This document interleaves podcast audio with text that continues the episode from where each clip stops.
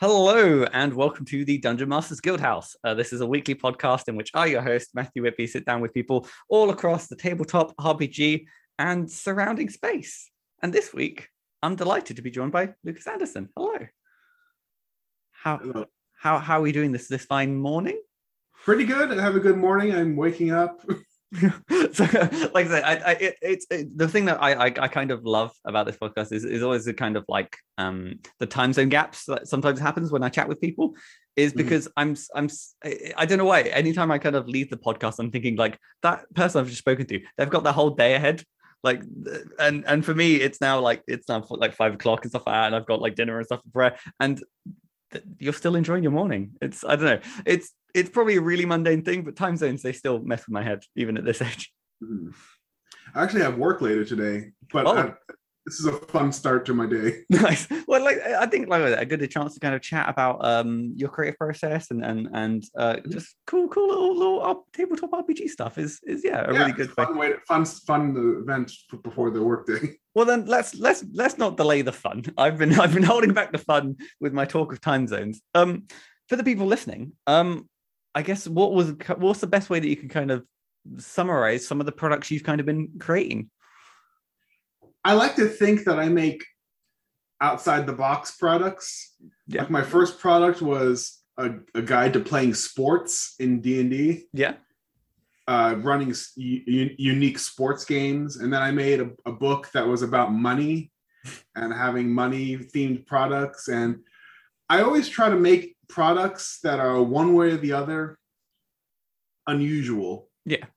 And not just the conventional thing. Not that there's anything wrong with that, because I like the traditional stuff. I, well, I think it is that case of like you know, uh, by being, uh, I guess, going against the grain and creating more kind of stuff out there, you are in your own way kind of fill, filling a niche. You're kind of like working into a design void of like, yeah, no one's no one's really thought about you know doing sports or you know gold based class like subclasses. So you kind of have that kind of freedom of like, I, I can do anything. It's it's not been done before. The trick is that like I'm not competing with anyone if I'm breaking new ground. yeah so so then i guess so one one question i always kind of like asking is is what was it like so with the was it it's um uh, is crew crew uh, Kruz, Kruzlak, sorry. I always, always feel bad when it comes to those titles that have like the kind of like fantasy names after them and stuff like that Yeah. because my pronunciation is, is never good. Is never as well rehearsed as. as um, but what was what like what made you want to start creating content? in content in general Yeah. well technically that wasn't the first thing i started working on Ooh. um, i think i discovered dms guild incidentally. And i basically I, I wasn't trying to follow in the footsteps of dms guild. I had the audacity of saying all these d&d books that i like they're just words and pictures. I can write my own words Yeah. and i can get pictures and then that's it i can make my own I must admit, when you kind of uh, boil it down to like they're, they're they are they're just words and pictures. Yeah, I think, and and that kind of takes away like you you look at them thinking of like oh these these could be like daunting like really like well manufactured like product, but it's like oh yeah no uh, like if you boil them down they are yeah they're just they're just words and pictures and and I can do that. It's So- a lot it's, it gets harder when you get down to it Yeah, I, I, I, when, you're actually like putting together the words and pictures, yeah, I think yeah, you, you kind of pull back a little bit again. Um, was uh the kind of guide to sports and putting that together was that something that you kind of just stemmed from your home games, or was it something that you kind of just wanted to put together? i just wanted to put that together because a lot of my ideas come from like do i think this is funny do i think this is fun. And i just thought that like because you know how it is with sports people take it so seriously it's like life or death. Yeah. and there's complex it's like they're like battles and there's complex rules. And i just thought what if we just took that intensity and you put those in a in a d&d game where instead of fighting for your life against a dragon or you're in a dungeon you're participating in a life or death sports match or something? So was it kind of like I guess so once you kind of had the idea of like okay well I want to do like fant- I want to do fantasy sports in some way was it like what, what was the kind of challenge of like taking existing sports games and trying to like translate them into D&D rules or you're like I can I can do any sport I want I can make up a new sport I sort of did. I sort of wanted to have the staples, Mhm. but I adapted them into fantasy. Like I sort of made a hybrid conglomerate rugby American football. I made a sort of uh I tried to cover all my bases, if that makes sense. so I made a sort of baseball game. I, guess in your was that what was the kind of the hardest game to try and I guess translate Um probably the race, the. Yeah. track and field race because I was like, well, how's that not just I move, I move Yeah. next. So I tried to make that interesting, but I Yeah, to have track and field because that's classic, you know. what, what were some of the ways that you tried to like I guess like a remove because again you I my mind would go well you just put like a I don't know a tabaxi in that race and then they've they've they've not Mach 10 they've already gone like all the way around the around the field Yeah, I had like restrictions. I put I put obstacles in the track, so it's not just a boring circuit. I put ability checks and athletics, and I like I wanted to have the sports each all give a chance for different people to shine in different ways. And also, it's I, I I put in the I put in the preface or one of the introduction. I put there's different ways to shine, even if your character doesn't have an athletic pro- proficiencies or such they could be support characters and also i said hey you can cheat I mean I, I think I feel like the characters were going to do that anyway but yeah it's nice to kind of have those the rules to kind of support well yeah it's vindication because in the in the game there are the rules in the game and then there's rules outside the game. So as long as you're not like cheating in the for real yeah. you, you can cheat in the game. That's part of the fun. Do whatever you want to do. That's the freedom. That's what makes the fun about ttrpgs you know? So I, I I'm I'm going to struggle to remember it, but I'm fairly sure. So in um Eberron, I'm fairly sure there's like a pre-existing sport.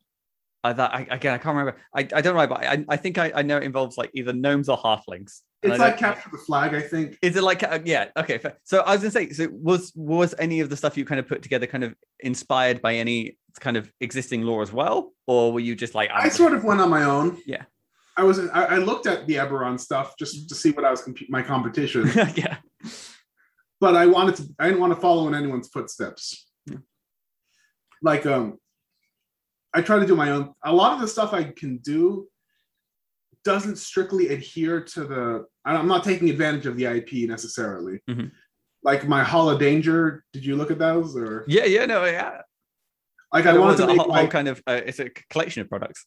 yeah the the the the holiday themed monsters i started with christmas monsters and those were for my home game really because i do a christmas one shot where they have to save christmas and team up with santa claus and Nice. the christmas but um oh that was for my home game but also i do it for fun but a lot of that is just not necessarily taking advantage of the ip because i just um i'm sort of rambling but No, no. I just like to take, I like to do things my own way. I, I homebrew my own settings necessarily. I have a lot of respect for the good campaigns that they publish. But um, I typically, it's more work, it's more burden, and I'm passing up a lot of great adventures. But I don't often run pre made adventures, even though I might start doing, I might change my mind on that principle later. Because there's a lot of good stuff out there, No, especially I- on I, I I think there is there it, it is a kind of like that balance though because I mean there's there is uh, so much kind of I guess inspiration to take from existing like hardcovers and adventures of that, but in their own way they are equally as freeing as they are restricting. Um, and Yeah. when you are creating your own stuff, you th- th- there's no limitations. I mean, you can literally you know you, again you can write Santa based like you know monsters or like holiday themes because you, you just get and then in some cases it's kind of that that I guess overwhelming freedom that can be I guess like daunting. It's sort of a, it's sort of a double-edged sword though, because Yeah. you have freedom, but you also have to make it up. You, you don't have those nice guidelines. you you can't you can't literally you uh, be like oh you know oh there's this really kind of like interesting story hook that I could expand into an adventure or oh they mentioned this creature that I can kind of like you know give a stat block for. It is Mhm. literally the case of like Um, you have to do everything yourself. so one thing I did actually kind of I like I look kind of looking at like your- like your catalog of everything you've done is again you kind of have gone a, kind of across the spectrum with like um a kind of supplemental rules, subclasses, monsters. Um, is would you say that you kind of have like a, a like out of everything you've done is there like a, a preference of like what you kind of prefer to do or do you kind of like being able to bounce around between all these different I really like player options. Yeah. They're fun because I think there was a lot of archetypes that haven't been explored yet or that can be pioneered and that makes for a lot of fun play styles. Because like personally, I, I played back in 3.5 in high school to date myself. But um I never really liked prestige classes. They sort of felt gratuitous or Mhm. optional whereas the subclass system is inter is ingrained in the class itself. so uh, this is going to be me dating myself a little bit Uh, if i understand prestige classes were essentially like 20 plus weren't they or am i Not necessarily. They were like you unlock them and they're Okay. optional. Like for example, Arcane Archer. I'm, I'm not getting this precisely reciting this well, but um, you had to be an elf. You had to have so and so stats. oh okay You had to be such an like a level 10 ranger or something like that.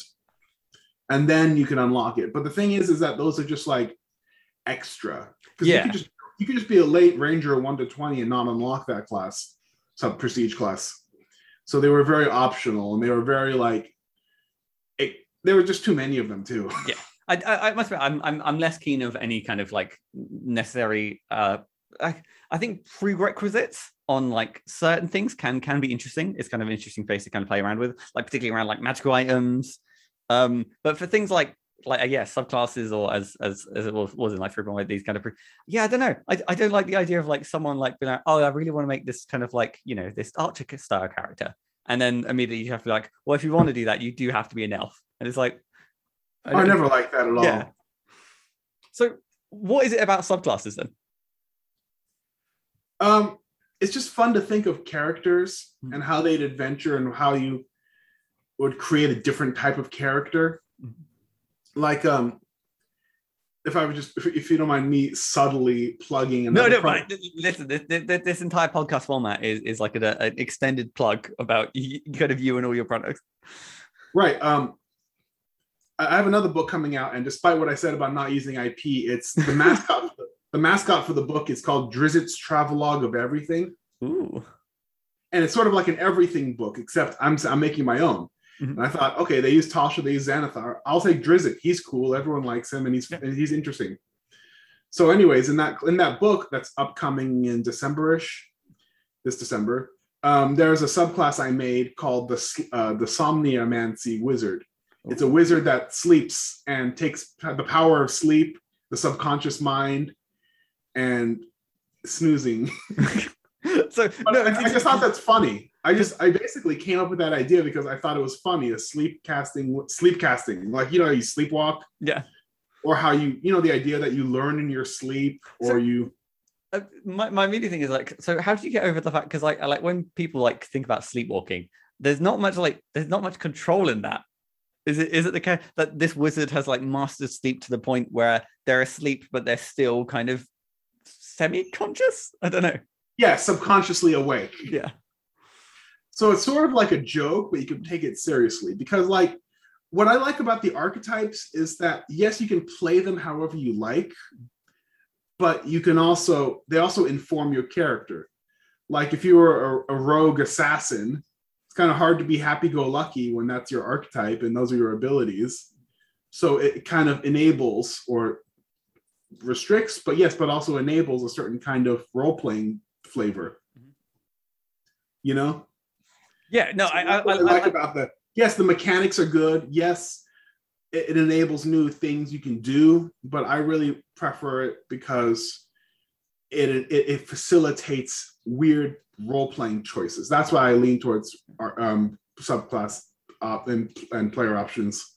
because no, I, I definitely get what you mean. Because again, it is it is almost like I guess some of the fun is looking at kind of like okay, again, take the rogue assassin example. There is a very kind of like uh, a grim dark kind of edgy assassin you can easily see, and there is almost the fun in seeing that and then kind of like immediately kind of like subverting it and then just being like no i am i am that happy-go-lucky like assassin um and when you kind of have that kind of built in with the like the subclass the idea of like no this this wizard spends more time like you know uh, asleep than than awake.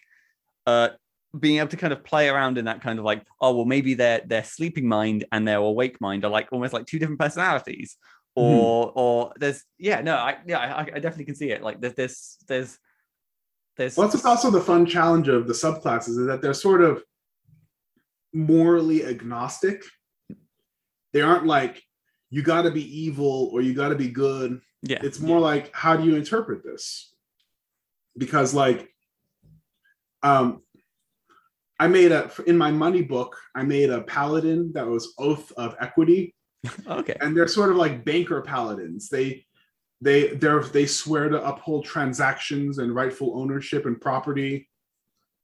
And you could play that either way. You could either be a, a cruel tax collector, mm-hmm. Or you could be a justice redistribution of the wealth person. Because the who rightfully owes the money, who owns the, you know. Yeah, I, th- I think I think what is again because as I, again, I kind of I share that kind of love for like creating subclasses because one of the things that kind of leans me down is as as like a DM, when I do see subclasses, I'm like, okay, well, this could make a pretty good like big big bad big bad evil evil guy, and and looking at kind of those abilities, and yeah, no, there is there is like so much power in like looking at like the abilities of a subclass through those two different lenses and then think like okay well how does this how does this shape the world? Like if there were like an order of these paladins um what like what is the world's kind of response to them you know and and mm-hmm. interesting so i guess i wanted to ask again uh, i guess a little bit more is it is it is it God, is it godfred or godfried godfried godfried uh, he's a character he was an antagonist in one of my home games oh fair. i must admit, i made him a book mascot God, God, Godfred doesn't sound nearly as intimidating as basically my butchered spelling of Gottfried, no, which no. is German, you know. Yeah. Uh, so then, I, well, I was just going to ask. So, I mean, was it? Obviously, you kind of mentioned that you kind of like the idea of like starting with like not necessarily a joke, but just something that would be funny or entertaining. Where did the idea of like, oh, I just want to do a bunch of like gold-based monetary like kind of like subclasses? I thought it was funny because you know D and D, everyone wants money, everyone's craving money, everyone's hunting for money, everyone's hoarding money, and it's fun. But why? You're not buying luxuries for yourself. Most people aren't. Well, some people do. They're committed. They're like, I want to buy a nice meal or I want to go to the nice inn. Yeah. But there's only so much you can do with money. Most people are like, whatever. I don't need. I don't need nice food. I'll just. I have rations whatever, I have clothes. I don't need luxuries. I don't need a mansion. And you just kind of, but they still want to hoard money. they still yeah. want money because it's like a point system and it's a fun and there's this intrinsic acquisitiveness to yeah. put it nicely. I, I, I, I think there's always that tipping point of like where you know you you've you've reached that point of like wealth where you're like you go to a tavern you're like oh we're like three rooms and I'm like that'll be three silver and everyone's like I'll just throw gold like I, at this point I don't want to deal with the change I'm just it's it's it, yeah I, it, it's funny how like you can kind of track a campaign about how quickly you kind of reach that point of just gold throwing. I, I do in retrospect it was my first work technically the sports thing came out first but I was working on the Godfrey thing 1st mm-hmm. And the biggest flaw with the Godfrey book of, of treasure is that it's variable how much because I put fixed values for the this ability costs 100 gold or this thing costs 50 gold. And that's like very very variable. Yeah. Because like some people they give away gold like candy. Other people like are very miserly mm-hmm. with you know like oh you only get a little gold because gold's valuable I guess interesting. So, what was kind of like what was kind of like design design decision with like I guess tying some of these abilities with with actual like monetary value? I tried to use my estimates, I suppose, and Yeah. they can adjust them if they want. Mhm. But um, also, I did a I did a section that's very very. It's more like a, rep, a suggestion section. Mhm. I did a section about where I did a lot of calculations. I sat down with a friend and we tried to calculate how much money does the average peasant have? How much money does the average merchant have? Yeah. How much money does the average kingdom have? How much money is because you can't just extract if you get if you say like if you go to like a small blacksmith and say I want to sell this legendary sword, they're not going to give you a thousand gold pieces because they don't have it. Yeah.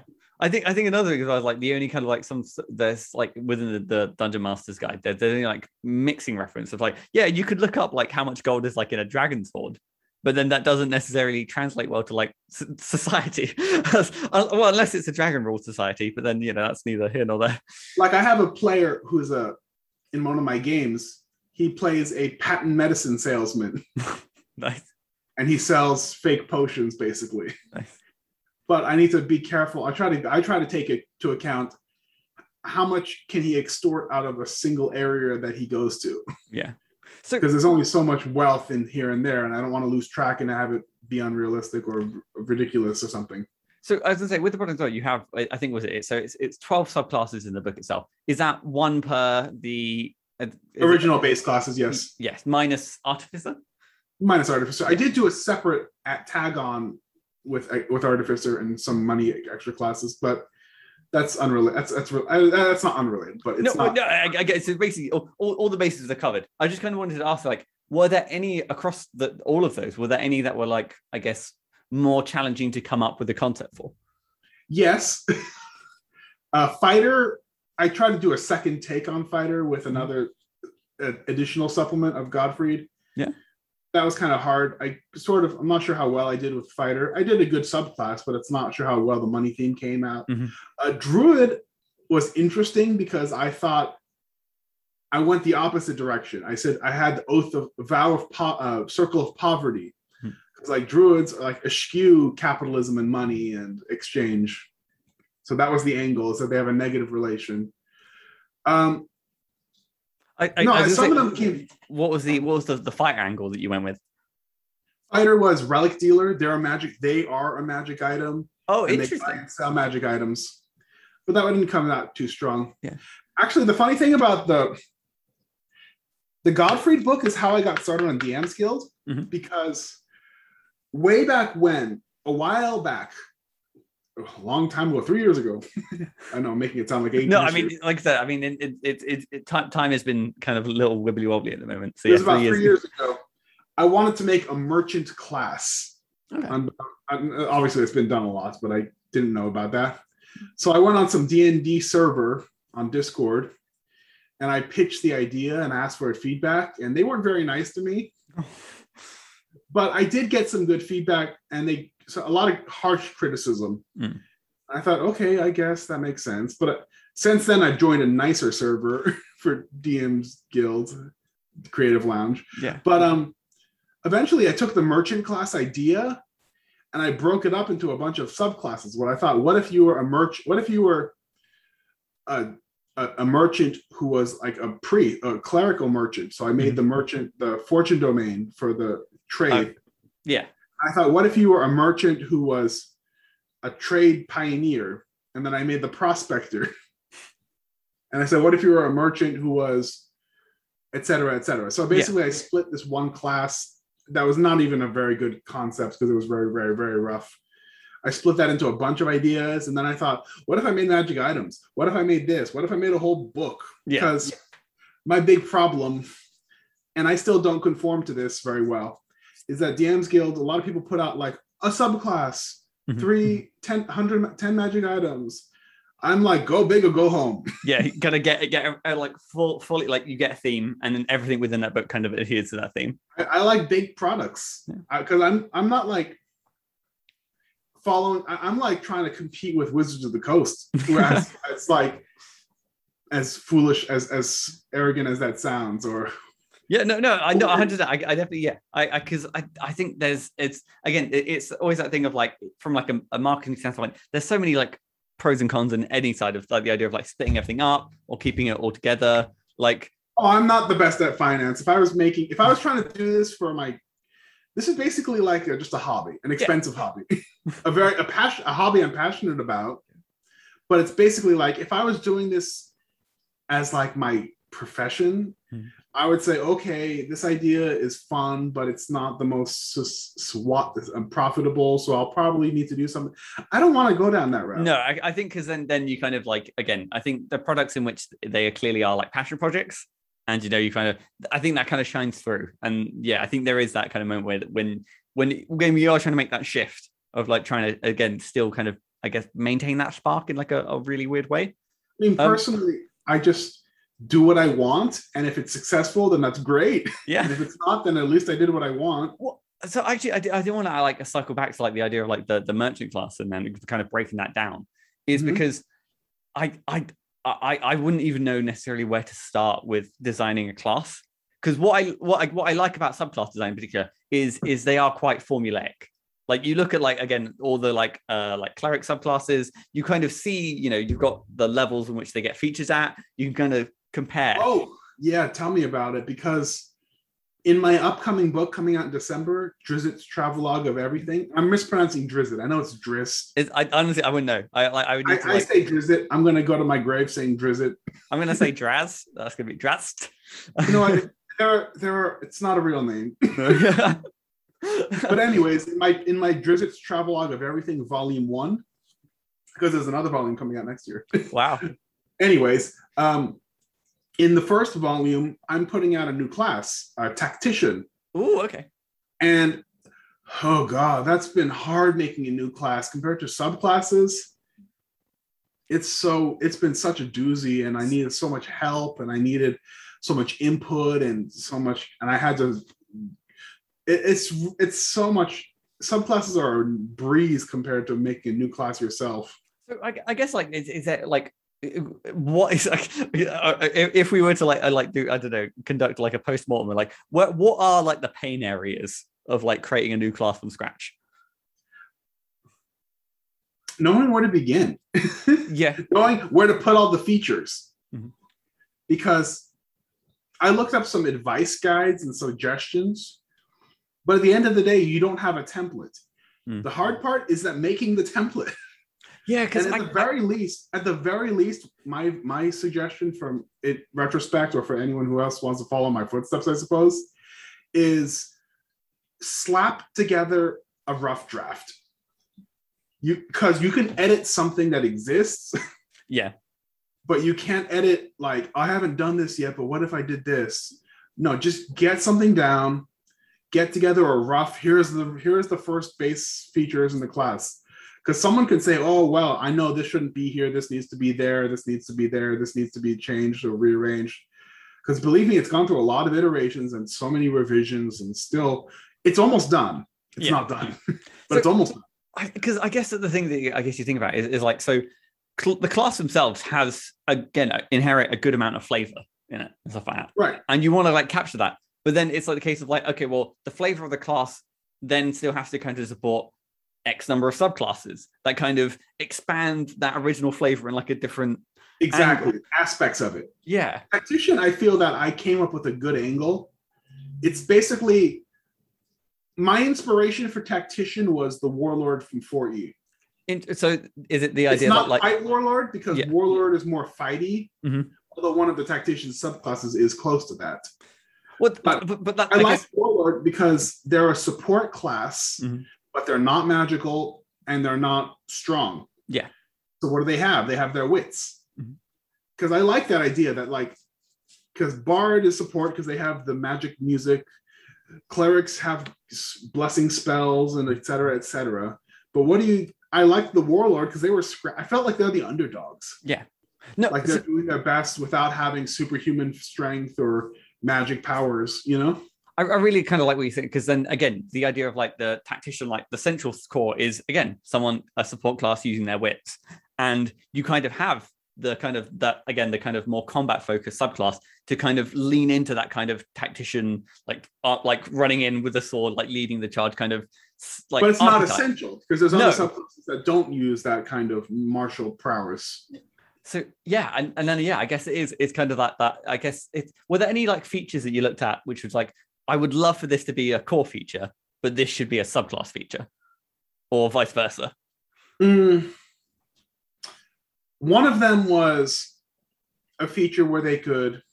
Uh, it's off the top of my head, I forgot. But basically, they could dodge ability. They could dodge attacks, or I stole some features where they could like visualize things in their mind's eye. Like I Oh, took yeah. some where they could see the where they have basically they have sort of a blind sense, but it's more like visualization in their mind. I sold that. I, one of the writers I was working with. I took that from his subclass and I added it to the main class, and it was a very, very, very collaborative effort. I Yeah. could not begin to have done this by myself. So who who were some of the people that you were kind of collaborating on? uh, Aryan Balu or Aravar, uh, Jack Wayhill. I got a lot of developmental help from a, an editor named Taylor Navarro and Stuart Watkinson. He was an editor too who helped me out. It's a big collaborative effort. I Yeah. just, I'm very good at slapping down crazy ideas and having other people come in and fix my messes. but, I mean, you know, that, that, that, that's what like editors, mechanical. I know I'm being very self-deprecating, but it's there's it's partly true, and if not as harsh as that as I was being to myself. But I like I have I pride myself. My strongest my strength my biggest strength is weird ideas Yeah. because I know some people come at it like, what are some mechanical niches that could be filled? Yeah. And I'm more like, I have a wacky idea, and like, oh, I need the mechanics to back it up. It, well, it's, it sounds like again. So I mean, like again, so many people kind of again, depending on what lens they have, they really do struggle in kind of getting that kind of like first draft together to kind of like have the the, the clay to mold and to be able to kind of have that idea and then just kind of get something kind of together in whatever shape it takes is is again, it's a huge chunk of the battle. So yeah, no, I don't think you're. I personally, I mean, there's no wrong way to get it as long as you have a good end product. I mean, I admire, and I'm kind of like, okay, I guess that's interesting. That's, that's kind of frightening how you do it that way. If, if someone was like, I have a subclass and I have all these mechanical features that fill an important niche, but I don't have the flavor yet. I'm like, well, that's the opposite of what I have because I have a lot of flesh and skin, and I don't have the mold. Sorry, just just that quote out of context. Yes, I, I realize that now. but no, no, yeah, but no. I mean, yeah, I mean that, that again, it's it's kind of funny how you kind of like uh, that's that there are like so many different ways to come about it, and again, it's there is no right way. If you kind of come from like, it would really be cool to have a mechanic that does this, and then it's like, okay, well, how? I I I, I don't. I I think I, I'm kind of in your camp where I, I like to come up with like the, the flavor first, but that's kind of just how I like tackle problems. Um, but I'm sure if there was like while I was playing like a D&D game, if there was something that felt mechanically satisfying to do, I would be like, well, I, I guess I've got to try and I don't know, like like reverse reverse engineer of like what what kind of class, what kind of item, what kind of situation called to this kind of mechanic. Like, actually, if I if I may plug another book, No, mine. go nuts. This is this is what we're here. Um, another book I have coming out in early October, like October 6th or 7th or 5th, early first week of October, it's coming out. Mhm. Um, I'm my one of my one of my last Holodanger books. It's the Halloween book, Oh, uh, per- perfectly timed. 13 Horrors of Halloween. And the tricky part is, has been, although we figured it out m- with my team of writers and I, what monsters do we do for Halloween? Vampires, zombies, werewolves, those are ghosts. Headless already in the monster manual. Yeah. Witches, etc. Like what hasn't been done in the monster manual? Yeah. But we found a lot of interesting niches and ideas and concepts, and we filled in. We have something amazing coming out. So I, I also like was was it like a is was it a tactical decision to like actually you have like the I think is it is it twelve Christmas um monsters All now Christmas Plays was the first one. okay but now thirteen Halloween is there going to be like a fourteen down the line or is it just No, like Halloween No, uh, like the other we had a bunch of in between volumes that were just 10, 10, 10. Yeah. But uh, that, that worked out fine 10, 10, and 10 because 10's a good base. Mhm. 12 because 12 days of Christmas. and then Uh, thirteen like Friday the thirteenth I imagine Friday the 13th, unlucky 13th. That just worked out. 14th, I can't justify 14th. Like there's no clever justification for it. So Yeah. But also, uh, part of the reason I chose 13 for Halloween is because this is a grand finale, sort of. Like, and I'm I'm leaving the pro. I'm I'm stopping it. I'm thinking someone else is taking it over, Mhm. but I don't have any more holidays planned. I think we're just calling it there for the most part. I, I guess you know uh, there's there's there I guess there is kind of like a there is a finite number of like ma- major holidays around like or, well of like you know a- until you Yeah. start like dipping into like other cultures and stuff like that, and then it's kind of the case of like I know, yeah, Yeah. exactly. We we came to that conclusion as well. Um, but no, uh, the, the, the thirteen. uh, There's a lot. It's the biggest finale. It's going to be great. So then I guess uh, I'm gonna I'm gonna um I'm gonna jump the queue in kind of like the, like, Oh, like the of questions and kind of so uh, across of all, again all these kind of themed monster um kind of uh monster folios or you know whatever monster uh what is what is your favorite monster if you had to like pick one? Um, let me see here. Um, probably it's I, I'm being selfish because this is someone else. Another writer designed it because I I, I but this is my it's from the Christmas book, yeah and this could change, but at least it's one of my favorites. So Yeah. at least I'm happy with saying it at least for now. Um, I made uh, a, uh the Radiant Reindeer, which is like Rudolph yeah but it's Rudolph, but it's a it's an out of control celestial powered reindeer. And that was from my home game of Christmas where Rudolph was the antagonist okay because he got out of control. He, he got an artifact that gave him celestial powers and he was gonna wipe out all good and evil because he was still gonna get over being bullied. and actually we changed the name in the book. yeah We found out Rudolph is copyrighted. really Rudolph is not public domain. What is it like is it like is it the case of like Rudolph the reindeer or is it just the Rudolph name the red-nosed reindeer. Wow, fair. Okay, so it, what I guess yeah, I guess Radiant Reindeer. We changed it to Radiant Reindeer. We made his nose green. okay, yeah, I suppose I suppose the moment you start like like touch it fringing on like copyright stuff, I guess you want to grab like the ten foot pole and just be like, I'm not getting anywhere near that. No, no, no, we we we were in. I think we're very very comfortably in parody law at this point.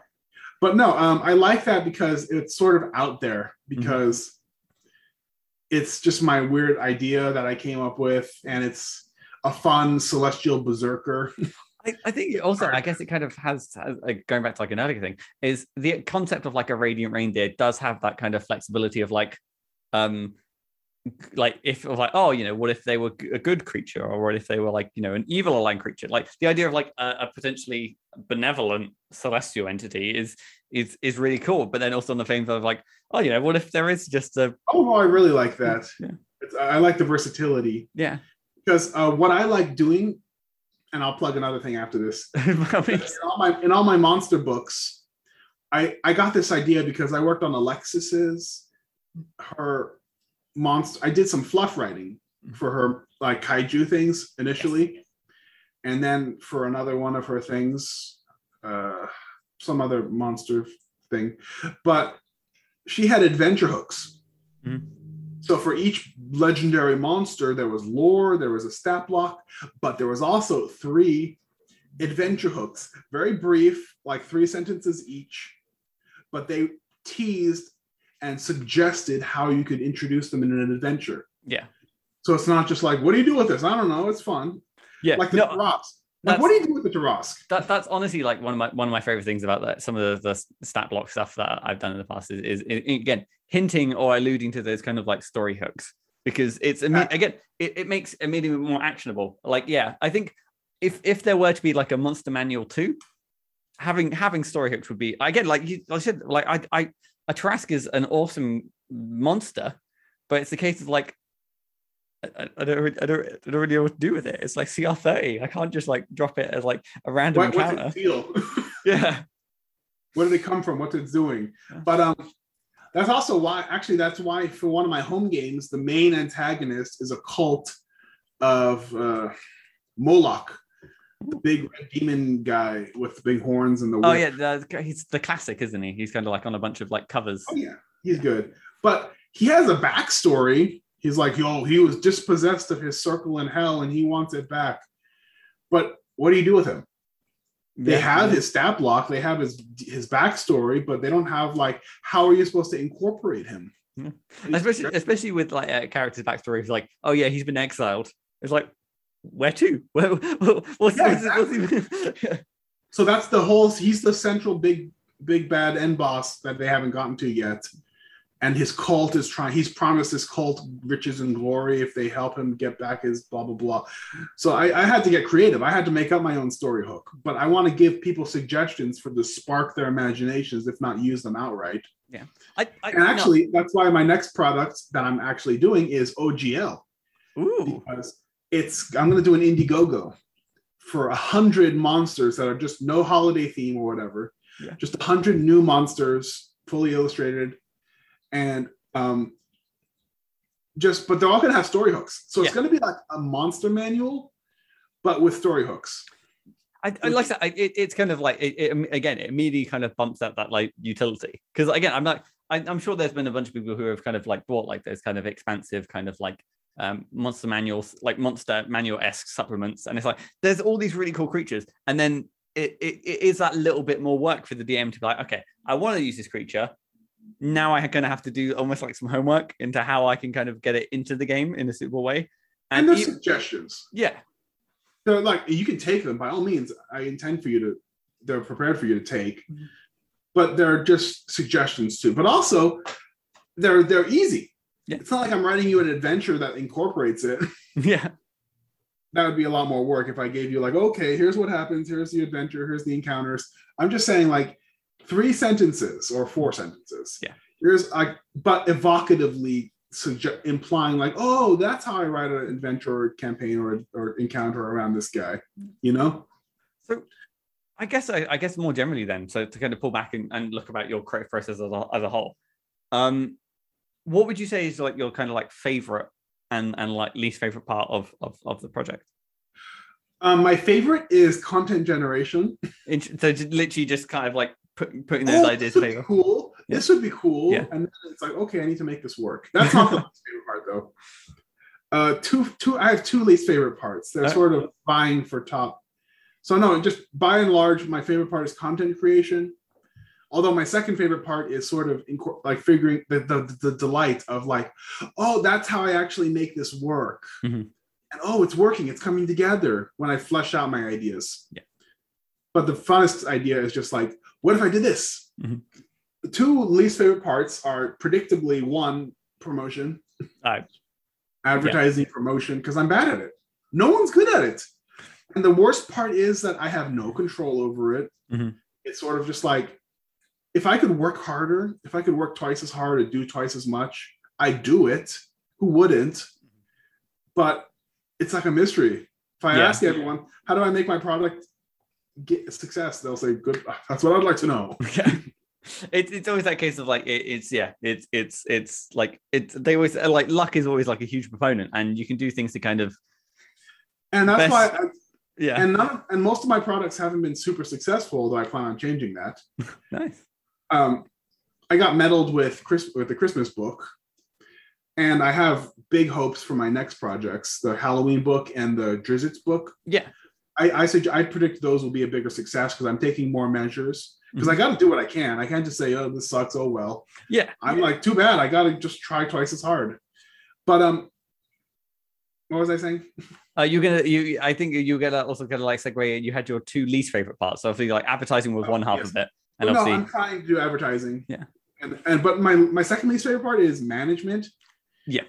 Because I love being the boss and having a team of talented people orchestrate my vision, or orchestrating a team of talented writers and editors to make my vision come to life. Mhm. And yes, they have contributions, so it's not just me, me, and I'm the mastermind. yeah, yeah, no, yeah, it's good. But I mean, someone someone has to like you know kickstart the project. But it's but the Christmas, like for, for example, the Halloween book, that was my idea, even though I didn't come up with all the monsters. Mhm. Or like the Drizzt book. I'm the leader. I got the I say we're doing a Drizzt book, although they come up with a lot of the, my writers come up with a lot of uh, the ideas. Yeah. But they're ultimately my my awesome ideas that I am so fortunate to have recruited a team of ta- teams of talented people to recruit. Mhm. But that's also the hard part is bugging people Yeah. managing things, having these spreadsheets and organization checklists, and like just I- stuff. it's that case. It's like there's always like the rare project where everything kind of goes smoothly. Um, but for every kind of project like that, there are always going to be the ones where, again, just through the nature of it, there are going to be snags. And and There's always snags, and I have to. I, I hate bugging people. I don't Yeah. like saying, "Hey, uh, have you been busy? Oh, uh, is this thing? Are you gonna have this part soon?" Yeah. Because they have. I- I've always worked with good people. Yeah. You know, and they've they've had good reasons. like, oh, I'm sorry, something came up, or work's been slamming me, or I had an emergency, and I don't like saying, "Well, too bad." Uh, the project. yeah.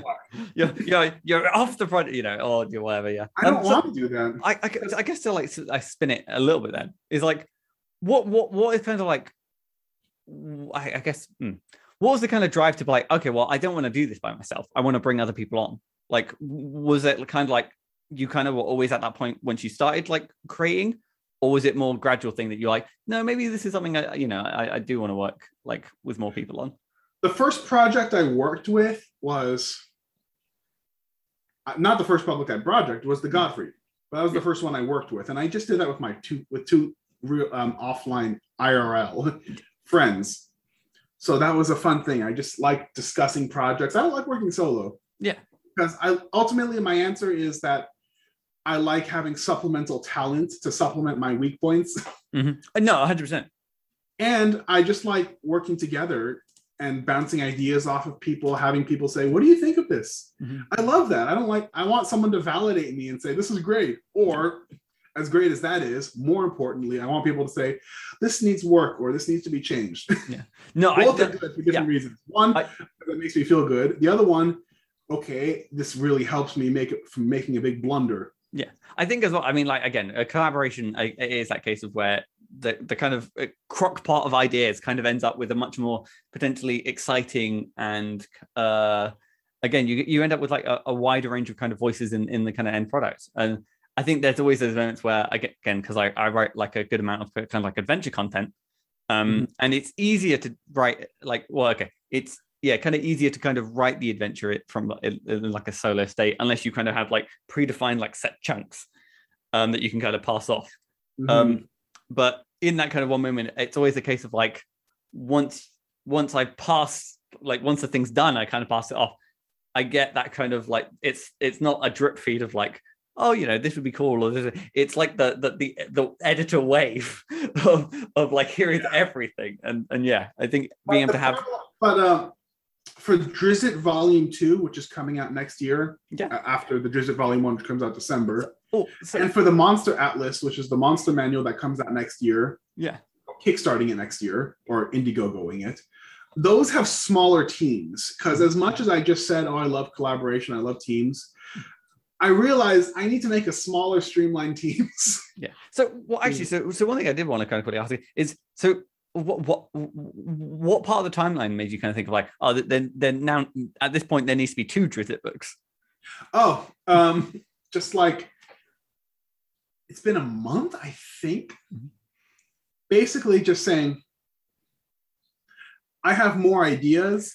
I have more Yeah. subclass ideas. I have more ideas for make a second volume. I, I want to make put more stuff out there. Mhm. It's been done before with Tasha's Crucible. No. uh, Yeah. Hundred So there's precedent. And um, I just thought I want to get more of my own writing because I recruited such a big team for Drizzt One that I didn't get to put my own idea. I got plenty of my own ideas, Yeah. but I wanted to put more ideas. So I, I, get to, with the smaller team, I get to monopolize more of the writing. Yeah. I, I guess that, that that that that's always going to be a kind of like a trade off, I suppose. Is like obviously yeah, with with with more people involved. Obviously, you could you could tag your ideas onto it, but then the book begins to get larger and larger until it's you know not unfathomably large, but it's it's it becomes that point of like yeah I'm I'm a weird outlier on DM's Guild because I would gladly buy a forty dollar book if I thought it was all good. yeah like if it had all the content I wanted, I'd buy it. I already buy fifty dollar books from uh, Wizards of the Coast, you know, but no one else does. They, Twenty dollars is like exorbitant on the guild.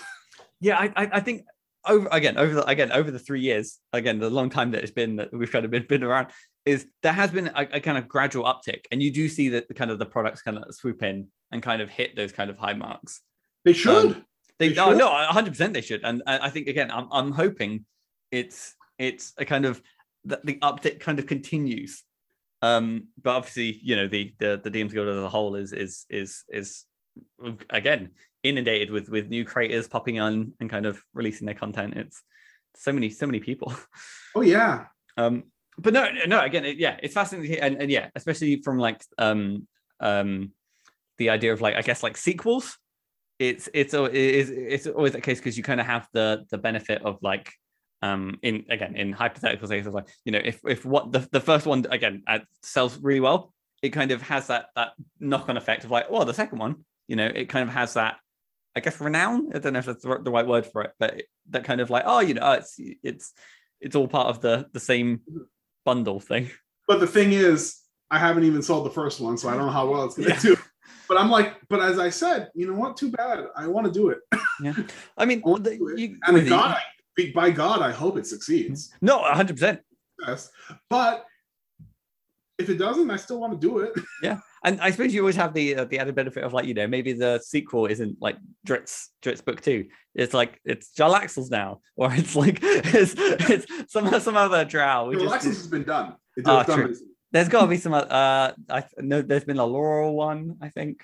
Mhm. Um. Oh Jesus. I like Drizzt though because he's actually a fun character because he's like he's the big awesome hero. Yes, he's a Mary Sue because he has all these powers and he's Well- awesome and great, but he's humble and introspective. I what's, like that. What's the name of uh Dritz? Is is it not? I was going to call it just a cat because I know it's is it it's not is it. Jaguar? It's a Black Panther. Oh, Black Panther. There you go. Um, Guenhwyvar. Oh, okay, yeah, they they that that's another name.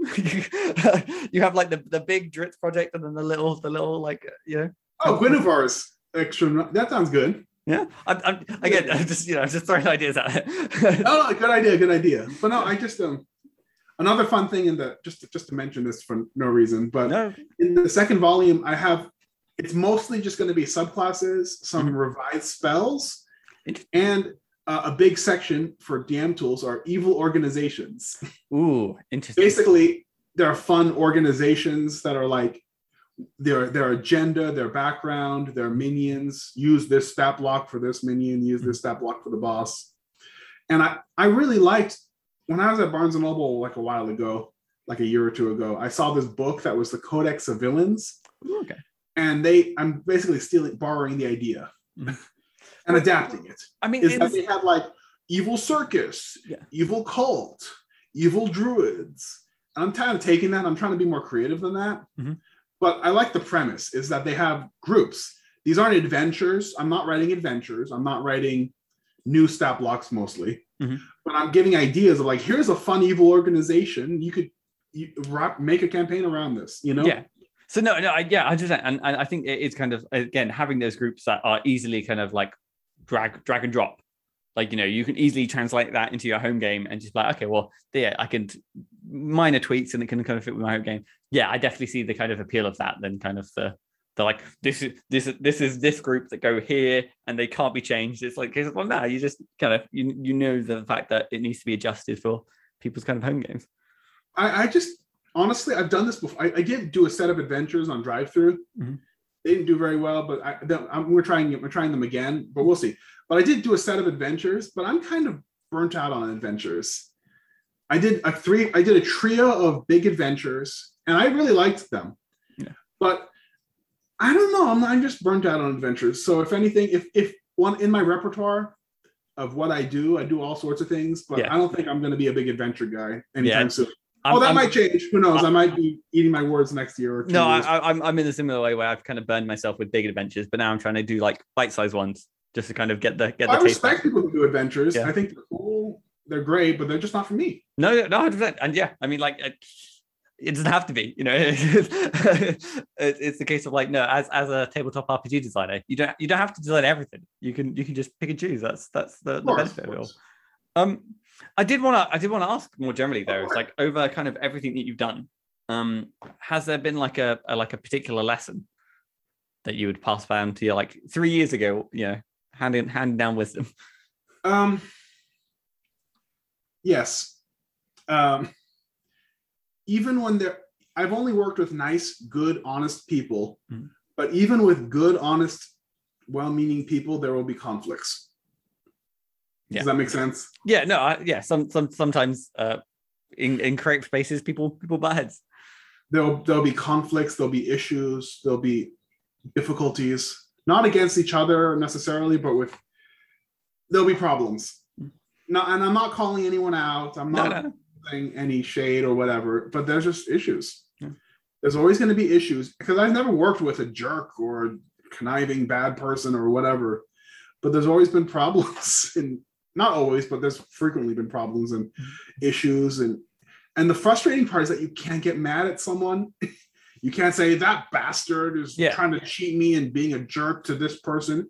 Because like I've told myself before projects start, like, oh, if someone was being a jerk or unfair or rude or bigoted, I'd swoop in and be the big hero and say, "Get out of here, you." Yeah.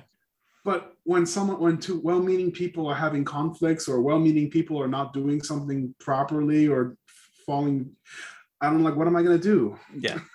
You know? It's it, it, it, it's kind of a, a tougher kind of situation because again it's it's a case of especially with again the tabletop RPG space is the fact that when in some cases it's not necessarily like a group of, of full-time professionals in that sense and stuff like that it's it's people with a passion for the hobby and and and you know it's a case of like and that's when kind of real life in in the many hideous ways that it can rear its ugly head can kind of clash with that and obviously yeah people got put it's hard to deal Yeah. with. Like I thought, like, hey, if I recruit nothing but good people, there'll be nothing but good times. That's not the case. I used, I would warn myself of that. Yeah. And I don't know the solution really, except that you have to be firm. Yeah. But I just at least prepare myself for the eventuality and the, I, I suppose again, I suppose you know, I guess it, it's kind of um in the nicest sense of the term, kind of like removing the the I guess the rose tinted gla- glasses of what it could be, yeah, and just yeah. being like, there's going to be, you know, it's it's uh, yeah, it, it- there's going to be times where it's fantastic, but you know, ebbs and flows. most of the time, most yeah, of the time, most, it's- yeah, ninety percent good, ten percent just you know, be be wary. but those bumps and those problems, they they you remember those. They can overshadow. They can foolishly. They can overshadow the good times. Yeah. I, I, I think that's like human nature, though, isn't it? People will actually kind of gravitate or like. That's they- how the human brain works. We focus on the negative. yeah. Well, you know what? Let's let's focus on the positive then. On the positive, yes. Yeah. Like to focus on the positive. Nice. Uh, well, let's talk more generally again. I well, you know, you know what? Let, let's get the other side of that coin and talk about like people within the kind of industry that like particularly inspire you. Um, someone I've gotten really close with working with has been Jack Wayhill. He's incredibly talented. and He knows this. He knows all the stuff up and down, backwards and forwards. He's he's like I rely on him a lot. Yeah. And he's been great to work with, and I recommend his stuff. What I- as I say, what have you kind of like? Is it kind of been collaborating kind of across the spectrum of every kind of like products you've been doing, or He started with Holo Danger, and now he's working on Drizzt. And it's been a pleasure working with him and getting his advice on stuff. Um, also, um, they're not as well known, but Basil Wright, they're a sensitivity consultant, and they're very interesting, and they have a lot of great ideas. fantastic? And um, I wish I could name more people. Just look up all the people I worked with. Oh, Yeah, and- no, I, I, I- this is this is why I always I always feel slightly cruel is the fact that yeah, obviously, um, in, in when when you work in a good number of like collaborations, uh, um, Dire Dire Quest, Oh. Dire Quest, uh, Anthony Grosso. He's been a very awesome artist who's helped me on all the Holo Danger books, minus the Christmas one. Yeah. And he's just been very. Uh, someone else did that, but they, they left. Um, I don't know. I, I could go on. I, I- haven't well- worked with anyone that I wouldn't work that I wouldn't recommend. Yeah, I think again that's a, again. Well, I mean that go, that goes kind of um it goes perfect. Like yeah, you know, if people want to find more cool people, they can just look at your collaborators with with any and, and many of your products. And Right. and I feel like yeah, you've kind of touched on like you know you've got a sensitivity writer, you've kind of shouted out an artist as well as like a writer. You've you've you've covered your bases. And and my go to joke is if you know anyone feels like they should have been mentioned.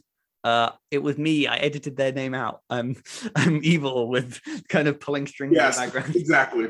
um but no yeah uh, no awesome no awesome and then i guess um you've kind of kind of touched on like a good number of uh like products you My kind of upcoming things, yes. upcoming things but then i guess kind of like more generally then so what what what are you right now kind of like writing away on um and then Uh, the kind of like the the the add-on question is where can people kind of you know stay up to date and, and hear all about it Follow my Twitter. there I you tweet about a lot of stuff.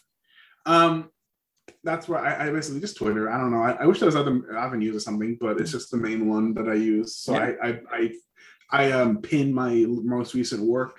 Mhm. Um, follow me on Twitter. Uh, follow me on DMs Guild. I don't know one uses that feature. yeah, I know that it came out, and and it's not the most kind of um clear, but like when you have like was it someone's product selected, I think it's on the left side of the screen. There's like a follow your favorites, and you can follow this. Yeah. Yeah. I mean, I wish people used it. I don't know. I, follow, follow me. Um, oh, um, do you have any other questions? Uh, there was the, the kind of like what are you currently working on, right? Right, like so. Um, so I'm once we end this call. Halloween's almost done. Mhm. Drizzits, we're we're wrapping that up, and it's coming out in December, so that's working on. nice. Um, I'm also working on writing volume two of Drizzt. Ooh, I'm working on preparation for the Monster Atlas, which is the big monster manual thing I mentioned. on Indiegogo. Yes, that's coming out. The campaign's launching in mid-February, Wow.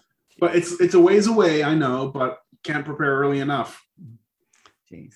And uh, eventually, Ooh. I would like to. This is way down the line. Yeah, yeah, yeah.